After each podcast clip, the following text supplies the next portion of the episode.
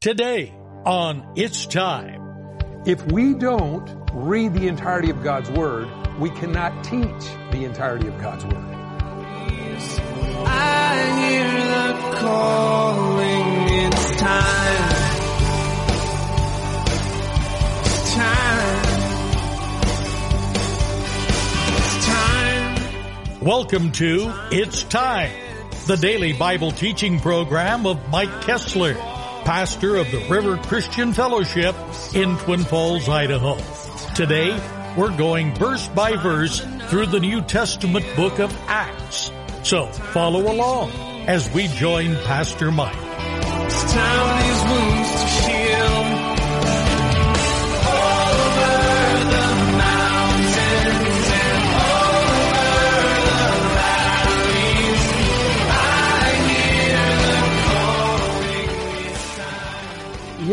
It that one minute you were, you know, doldrums and gloom, despair, and agony on me, and the phone rings and, hey, I thought I'd call you back.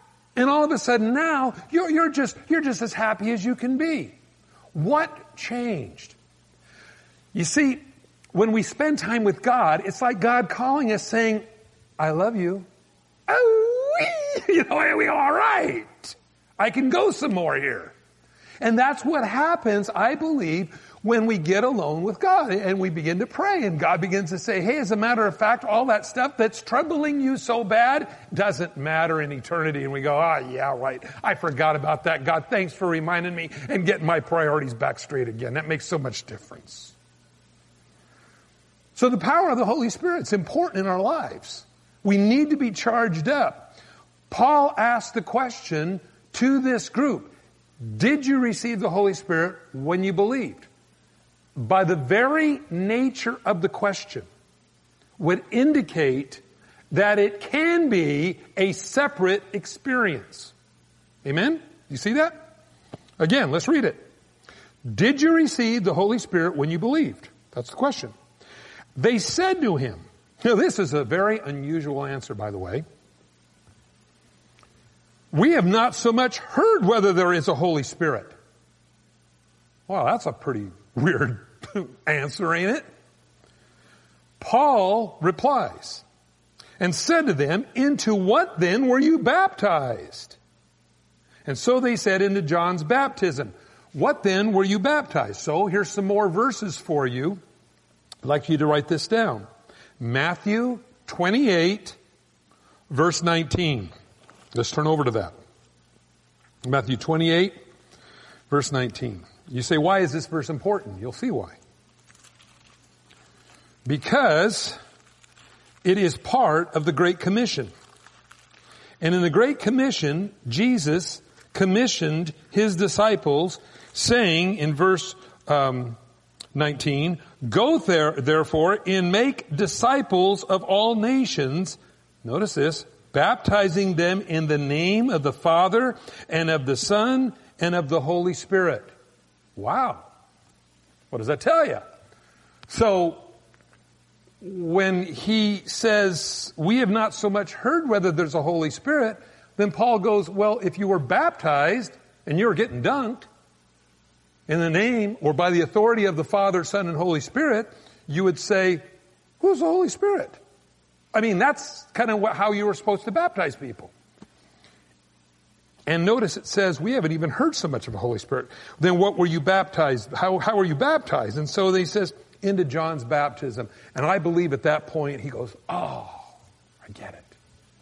You see, because Apollos, no doubt, is who baptized them, you might say following the teachings of John the Baptist, and again, Apollos could only bring them as far as he was himself. You, you see, by the very nature of this, we look and see Apollos' life, and this would compel us to grow in Christ, to know of what we speak. Because otherwise, we will only give people a partial message. Now you say, why is that important? Simply this. If we don't read the entirety of God's Word, we cannot teach the entirety of God's Word. Follow that? See, you, you, you have to come to the point in your life where you say, I have to know what God's Word says about this. Otherwise, I could be teaching imbalance. Now, for those that believe that you get everything when you are born again, I would say explain Acts 19.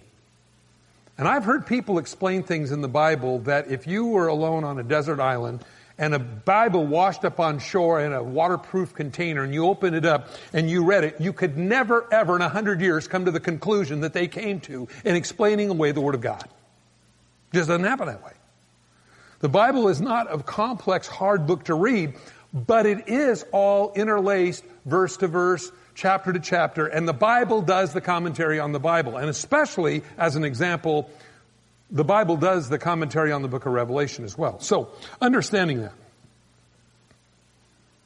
Into what baptism were you baptized? And so they said into John's baptism. Then Paul said, John indeed baptized with a baptism of repentance, saying that people that they should believe on him who would come after him, that is, on Christ Jesus. And when they heard this, they were baptized in the name of the Lord Jesus. And when Paul laid his hands on them, the Holy Spirit came upon them and they spoke with tongues and they prophesied and the men were about 12 in all.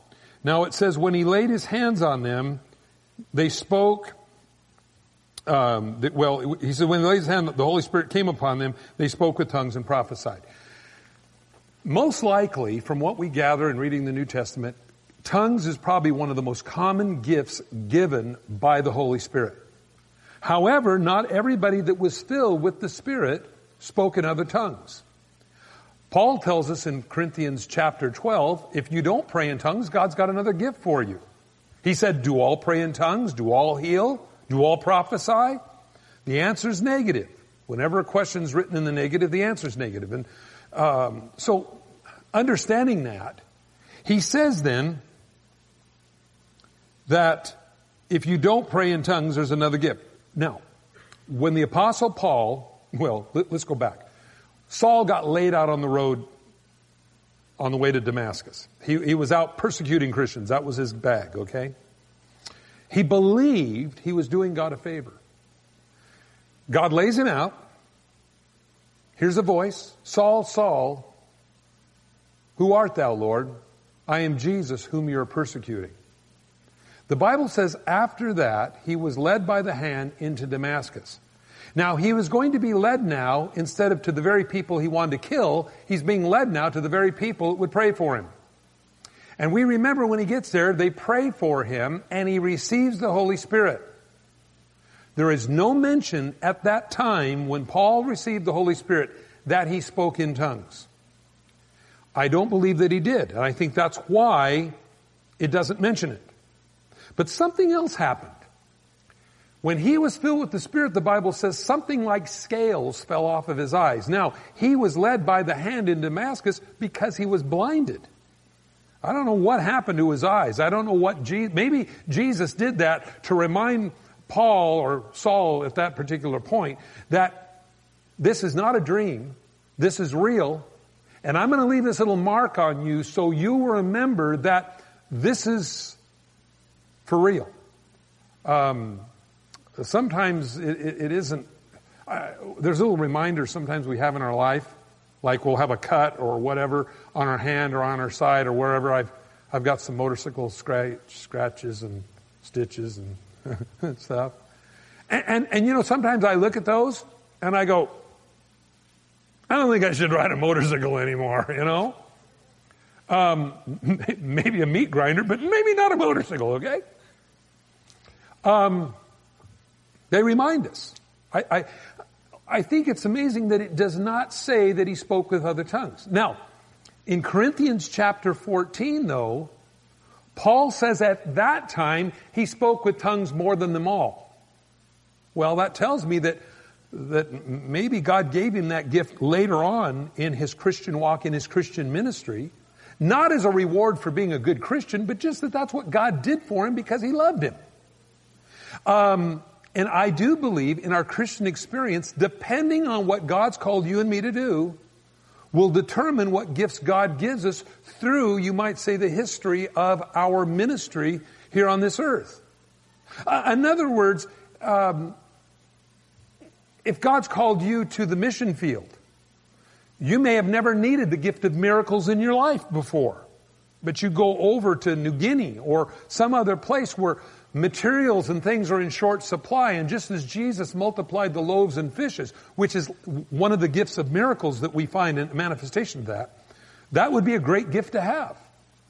Or maybe the gift of healing, for instance. Maybe there was no real need for you in your life to have the gift of healing in your earlier years as a Christian, but as God calls you into the mission field, there may be one of these gifts. That's why it tells us desire the best gifts. Well, what are the best gifts?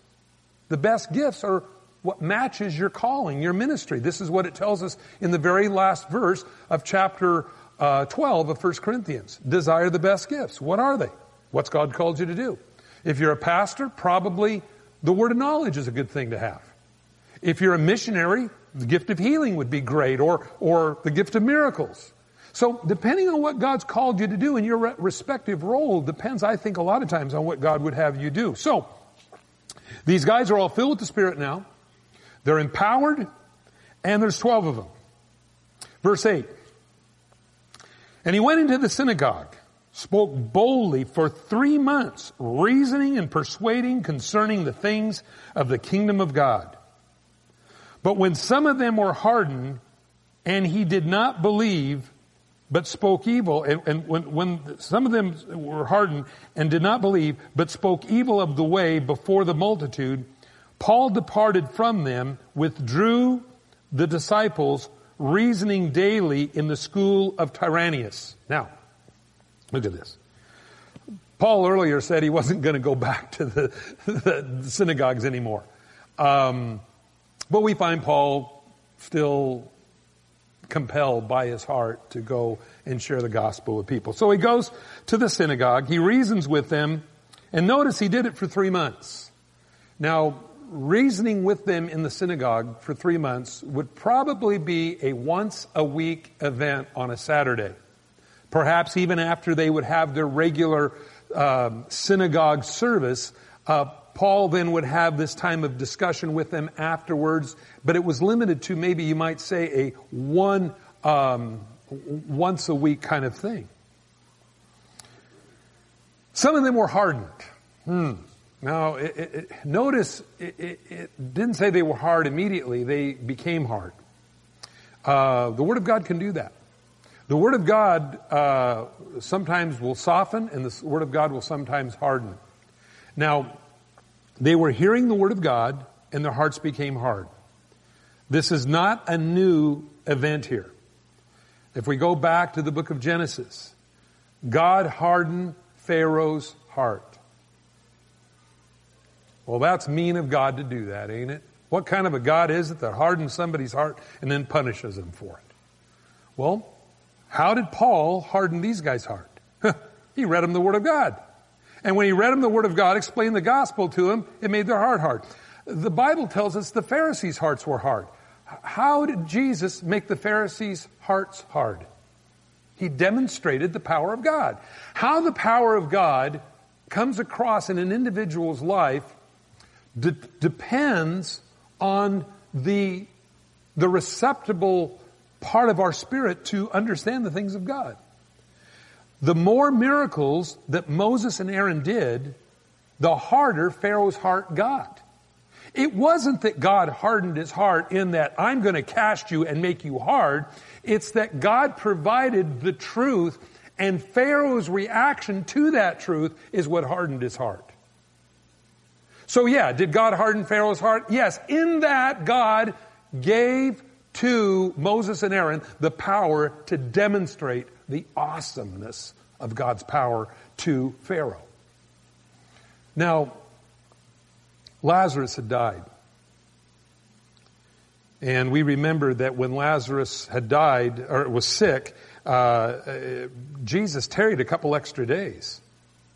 And finally Jesus gets there and they said, Lazarus has been dead for four days. You know, he's, he should have been here sooner. In fact, uh, Mary and Martha, they, they actually went after Jesus. They said, if you had been here earlier, he, he would have lived. And he says, he'll live again.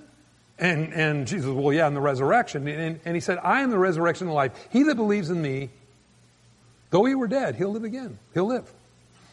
And we remember, take me where he's at. So we take, they take him to her. Jesus said, roll away the stone. They said, but Lord, he's been dead for four days. He stinketh. He doesn't smell so good. They rolled away the stone. By name, Jesus calls Lazarus out. There's many people that believe that Jesus had not called him out by name. Every dead person from the history of the world would have came back to life. I don't know if that's true, but it's a neat thought. So he said, Lazarus, come forth. Lazarus comes out wrapped in his grave clothes. Ooh, you need new tailor, Lazarus. Give him something to eat. Well, we remember the Pharisees, upon seeing that, they said, now we not only have to kill Jesus, we have to kill Lazarus as well. You cannot have a living example of the power of God walking around. We got to get them all. The more miracles that Jesus did, the harder the Pharisees' hearts got. So did Jesus harden the, the, the, the, Pharisees' hearts? Yeah, he did. How did he do that? By showing them miracles and God's power. How did God harden Pharaoh's heart? By Moses showing Pharaoh his awesome power. Um, that's just how these guys react to it.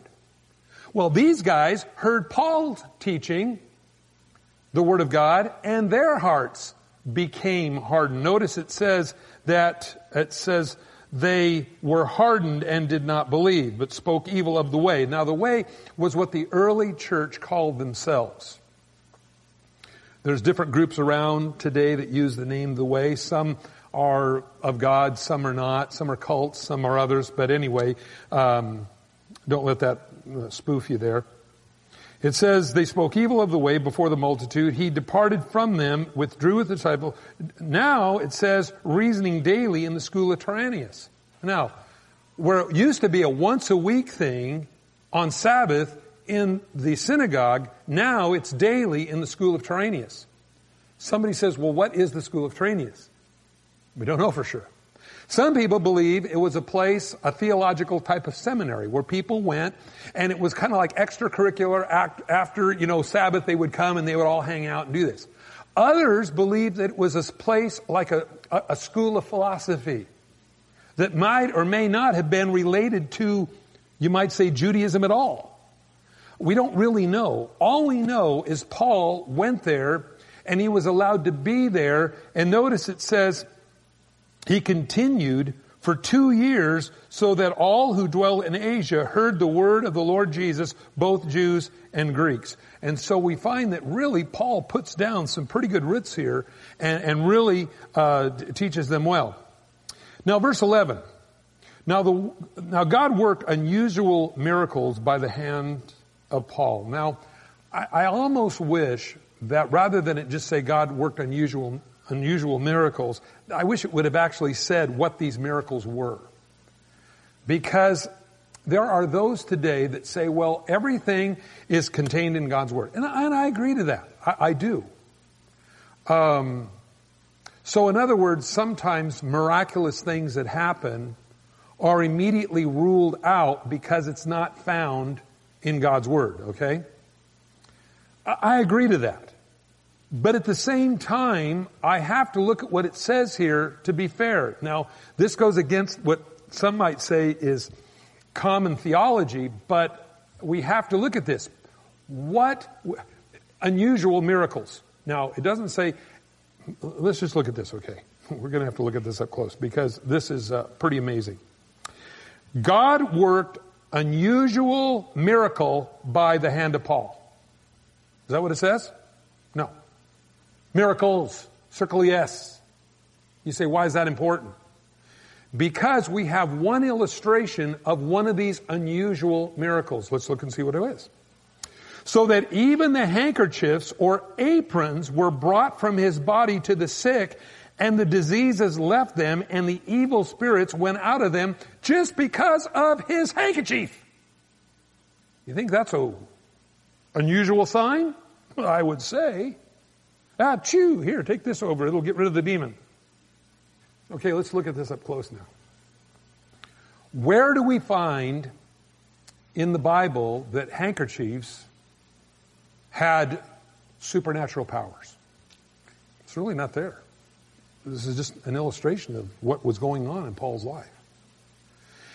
I think it's dangerous sometimes to put God in a box and say God can't do certain things. Now I know this goes against even sometimes even some Calvary Chapel theology, but the problem is nowhere in the Bible were they taking handkerchiefs and laying them on people anywhere else in the Bible. So this tells me that God is not limited always to our understanding. Let's look at it again. So even the handkerchiefs or aprons, aprons. Wow. Well, as priests in the Old Testament wore something like an apron. They wore an ephod. Um, and, and, and that was with the stones which represented the 12 tribes of Israel, which also are the same stones that we find in heaven that our new heavenly place that we're all going to dwell forever are reminiscent of. But handkerchiefs were taken from Paul. Now, and they were laid on them to heal people, but also the handkerchiefs got rid of demons too. Friends, that's pretty unusual. Especially when we don't find Jesus saying, and when thou goest, taketh thy handkerchief and cast out many demons. You, you get what I'm saying here? I mean, we have to be fair when we read God's Word. And, and, and the thing is, sometimes we'll follow, oftentimes, maybe even the teachings of a man rather than really looking at what the Word of God says.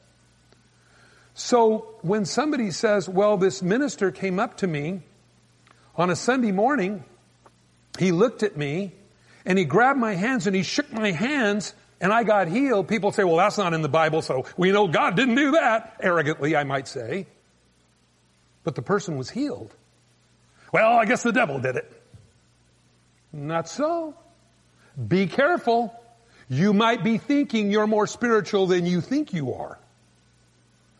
As I'd be different if I find everybody in the New Testament carrying around napkins and aprons and healing people and casting out demons with them, but I don't find that. I only find it here. Well, then it's in the Word of God, Mike. Well, remember this, when this was written, it wasn't in the Word of God. This is, it was canonized in over 300 AD. So at the point that this was written, it was not in the scripture. And so when we say we live by every word that proceeds from the mouth of God, here's a problem. This wasn't in the scripture at the time it was written. Uh-oh. Now we got a theological issue, don't we, huh? See, I, I don't want you just to come in here and say, go, okay, Mike, give me a mental massage. Oh, that's good. I want you to go out of here with questions. Because you know what? When you have questions, you're going to dig and you're going to look. And you know what? When the questions are posed to you, or you have them, it's going to force us into our prayer time to say, God, I see this. How do I reconcile this? And God looks at you and says, I'm bigger than what you think. I like that. Isn't that neat to know that God can do greater than I can ask or think? Now, am I saying, well, we need to start looking for gold dust? that was a new one that was kind of flying around, or holy howling, or something like that. Well, what's wrong with that kind of doctrine? Well, the problem is, is that oftentimes the focus goes from God onto the howling. Thanks for joining us on It's Time as Pastor Mike teaches verse by verse through the Bible. If you've missed a program or would like to catch up, you can do so by getting it from the It's Time podcast in the iTunes store or by downloading it from the It's Time website at theriverchristianfellowship.com. On behalf of Pastor Mike and the rest of us here at the River Christian Fellowship, thanks for listening and tune in next time for It's Time.